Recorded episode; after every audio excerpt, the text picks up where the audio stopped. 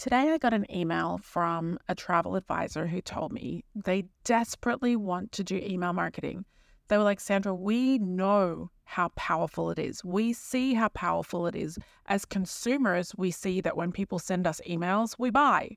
We buy from you, we buy from the brands we like, we buy from businesses that we like. But we have the biggest fear of becoming email marketers ourselves. You will not believe why it is that this travel advisor is afraid and what I told them afterwards. Hey there, I'm Sandra McLemore, and I have trekked both the globe and the travel industry for over 25 years. From my first steps as a travel agent to my exciting career as a travel TV host and contributor on network news and morning shows. And now, coaching over 42,000 travel entrepreneurs. Guys, I've seen the highs and the lows of what it means to market and sell travel. Whether you're taking your very first steps in the industry or scaling up to reach amazing new goals, perhaps feeling a little bit adrift and looking for a compass, you, my friend, are in the right place. In each episode, we're going to learn from stories that inspire, strategies that work, and conversations that dive deep into the heart of starting up and scaling a travel business. Fasten your seatbelts, stow away your doubts, and prepare for takeoff. This is your boarding pass to the Travel, Marketing, Media Podcast.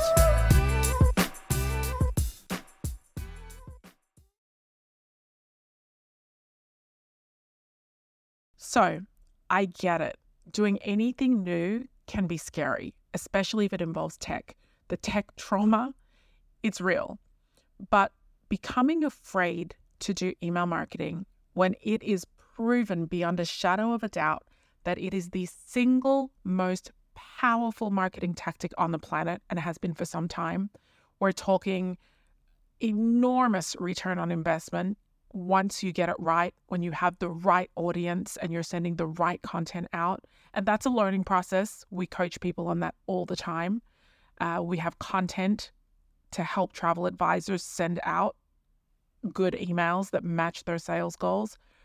But when I got this email in my inbox, not only was it not the first time I've heard it, I've heard it thousands of times before, but it just hit differently this time because I talk about it a lot and I felt like I had overcome a lot of people's fears or helped them to overcome their fears. And every time I see someone say that they're afraid to become email marketers and they tell me why, I realize I have to keep supporting you through this process and educating you through it. So if this is the first time you're listening me, to me talk about the power of email marketing, we have so much content on it. We have coaching programs, training courses, blogs, articles, podcast episodes, you name it. Email us if you don't know where to start with email marketing and if you want to get on that bandwagon it is worth it. It is so powerful. It gives us such an amazing return on investment. And it is just single handedly the most powerful tactic for travel agencies. But listen to why this travel advisor was afraid. He said, I don't want to get unsubscribes. I don't want to build this email list full of hundreds or thousands or tens of thousands of people and then get emails unsubscribes. I don't want people to think I'm annoying and I don't want people to block me or mark me as spam. So, can I talk on that? Can I help you if you have those same concerns? Let me help you through that. Number one, people unsubscribing is a wonderful thing. Imagine if you stood on a stage at a travel show or a bridal expo and you got to put yourself out there as an expert in destination weddings.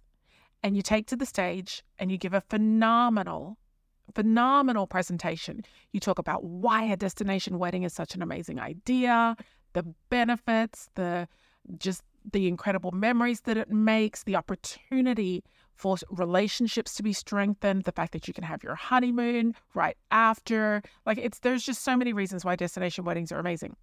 And then you get maybe 200 people at the event sign up for your email list. A few days later, you send out an email to your entire email list, or maybe just that segment of people, that group of people who were at the event, and then you get 15 unsubscribes It's only human to feel in that moment that we have just been rejected 15 times. It's bad. It's it's it feels uncomfortable. It's only human to feel like we have been rejected. 15 times rejected. And not only did this person not want to hear from us, they almost essentially blocked us from sending emails to them. It'd be the equivalent if you said something to someone in person and they just walked away from you. That's how it feels in the beginning when you get unsubscribes to your email list. But let me tell you this what if you could reframe those unsubscribes? And here's how those 15 people got your email and they realized before you that you weren't a good fit. Because there's actually no such thing as rejection in the dating world, in the job application, in the job hunting world, or in sales. There is no such thing as rejection. Rejection is just a feeling. What's actually happened is bef- one person or one party before the other have realized that you're not a good fit.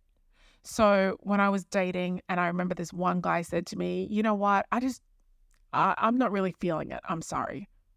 I thought, oh my gosh, this is like the epitome of rejection. He's literally telling me to my face on the date, towards the end, we were getting ready to leave, that he wasn't really feeling it and he did not want to go on a second date.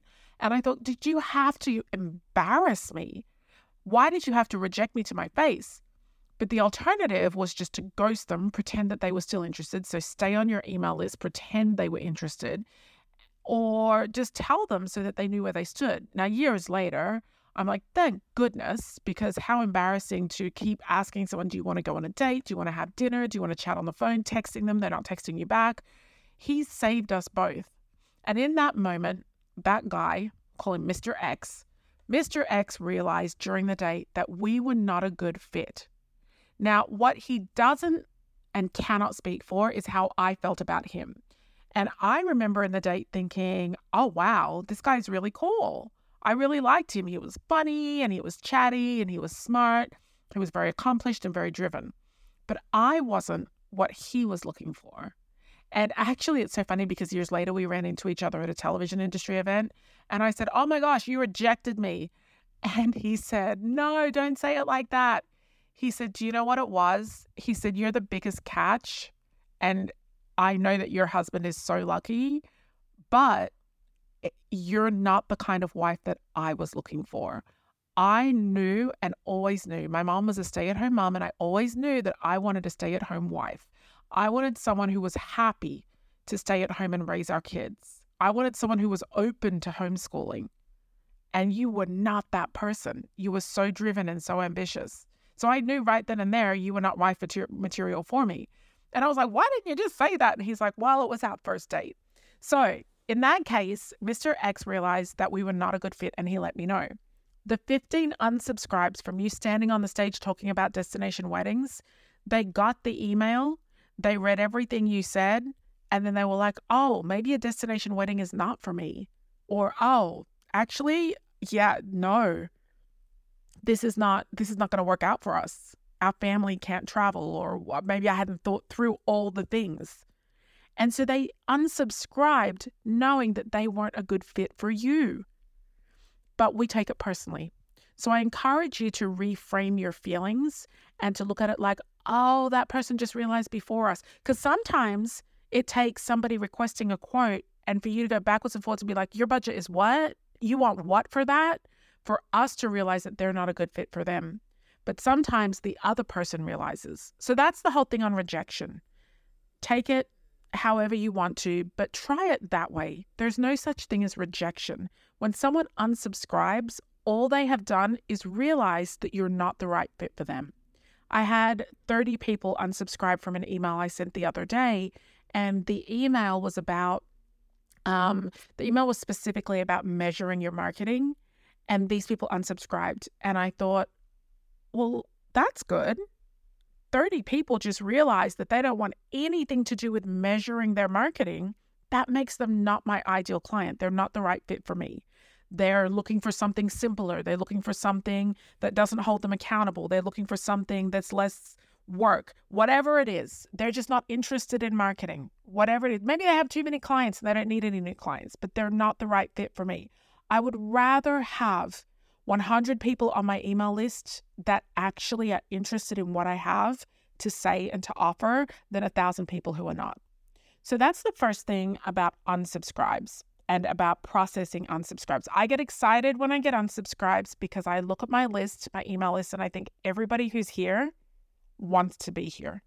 It's kind of like looking around the room at your birthday party and being like, everyone loves me. They all want to be here. Nobody left. Or the people who left, they're not my friends anyway. How dare they leave in the middle of my party and not tell me? So that's one way to process that. Here's another fear that this person had, that this travel advisor had about email marketing. He said, I wouldn't even know what to say, and I'd be worried that I would run out of things to say. Well, there is so much that you can say in email marketing, and there are so many things you should say and should not say. If you have not taken our Revelation Workbook um, experience, if you've not used Revelation Workbook, it's free. Go to our website, go to travelmarketingandmedia.com slash revelation. It's a quick workbook. It takes you about 15 to 30 minutes. It will help you to map out what you want to sell, how much commission you can make, what kind of sales you need, how many clients you need, how many email subscribers you would need based on the click rates, based on your sales conversions, in order to hit those commission goals. But one of the things that it asks you also to do is to narrow down your supplier list to six to 10 focused suppliers. A little bit different if you're doing FIT, but basically, if you do family travel, if you do romance travel, if you do river cruising, ocean cruising, luxury cruising, you're always going to be able to narrow it down to your top six to 10 suppliers. And of course, we have an episode, a podcast episode. Go take a look. Go to travelmarketingandmedia.com slash podcast or just scroll through. We have an episode on how to narrow it down. But once you've narrowed it down to six to 10 key suppliers, what are you sending out to your email list? You're sending out inspiring information, motivating information about the destinations that your key suppliers go to and the experiences you can have when you get there. So if you sell, um, let's say ALG vacations, and one of the destinations you want to sell is the Dominican Republic, one of the destinations you want to sell is Mexico, you would then be writing about here are the three most popular areas in the Dominican Republic and a guide to which one suits your travel style. That's a great blog or a great podcast episode. You're not promoting ALG vacations. You're promoting the Dominican Republic because you know that when people come to you and they ask you about the Dominican Republic, you know that you're going to sell ALG vacations. Or, say, for example, you want to sell a ton of Globus and you want to sell land tours and Avalon then you might say, here are six destinations in Europe that are probably not on your radar, but should be. And that's because you know that Globus has tourists that go there, or Avalon hits some of them on the river cruises. Again, you're not promoting Globus or Avalon, you're promoting your, your knowledge and your expertise. If you haven't done it already, we have a free content planner on our website. Go to travelmarketingandmedia.com scroll to the bottom of our website and you'll see free content planner. Click on that, watch a 15 minute, 14 minute video. I'll show you how to do it. You can map out an entire year of content that matches the suppliers that you want to sell and the commission that you want to make. And it helps you to figure out the destinations and the experiences you need to talk about. And then here's the next fear. He said, I don't have time to do this consistently, and I'm fearful that I would fail because it requires consistency. Well, I have an answer for you on that as well. You do not need to write your own blogs. You do not need to write podcast scripts. You do not need to write video scripts. You do not need to schedule and upload your email marketing. There are people who can do that for you. Take a look at our All Access Pass, travelmarketingandmedia.com slash All Access Pass the best $300 you have ever spent. Unlimited downloads will literally, literally get you years of content that you can send out every single week. Don't have time to upload it to your website or schedule your email marketing platform. Don't have time to learn how to use an email marketing platform. We have services for that as well. There is zero reason why your fear should get in the way. And here's some advice that I gave on a live training that I did. I did a workshop this morning, 800 travel advisors and agents registered. And here is some advice that I gave them. Number one, you will always be afraid of someone. Do it afraid. Just do it afraid. I did this live this morning where I had to demonstrate two Excel workbooks. I hate Excel and Excel hates me more. I was so scared I'd make a mistake, so scared I'd mess something up. The numbers thing panicked me, and I did. I messed it up a little bit, like a two out of 10 mess up, and it was an eight out of 10 awesome. But you have to do it scared. The reason I did it scared was because I knew my audience needed it. I knew that these two workbooks would change their lives, that would change their businesses if they hadn't yet done that work. So sometimes you have to do it anyway. My first podcast episode, I was panicked. What if nobody listens to it? We're a five star rated podcast. We have thousands and thousands of downloads every episode. Our statistics, our analytics tell us that 97% of advisors listen all the way through to the end of the episode. But I did it scared. You have to do things even when you're scared. If you wait until you're ready, you'll never do it because ready, being ready is an excuse. So that's what I think about fear. Here's the final thought for this episode. It's just a shorty today. The final thought for this episode is sometimes the best thing to do when you have a fear is to write it down. What is the worst possible thing that could happen? So I do the revelation workbook, I figure out my suppliers, I map out my commission and my sales, I go into the content planner and I get confused. Now what? Email us for help. Get on a one on one call. You know, we do free 10 minute one on one calls to point you in the right direction. They're called quick support. Or maybe you pay somebody to do your email market to set up all pay us or our partners to set up your email marketing platform for the first three months. And then your finances take a bit of a hit, something unexpected happens, and you can't afford the next three months there'll be a solution for that. But having a fear of something that has not happened yet, that is an irrational fear. So write down your fear and then ask yourself, what is the worst thing that could happen? We're going to take Houston's training wheels off this weekend for the first time. I have a huge fear. He's four years old. What is the worst thing that could happen? He could fall off his bike, he could scrape his skin, and he might bleed. That is the worst thing that could happen. He's not going to break an arm. He's not going to break a leg. But even if he did that, he's going to be okay. The fear of letting that fear get to me to the point that I choose to delay him learning how to ride his bike without training wheels is detrimental for him.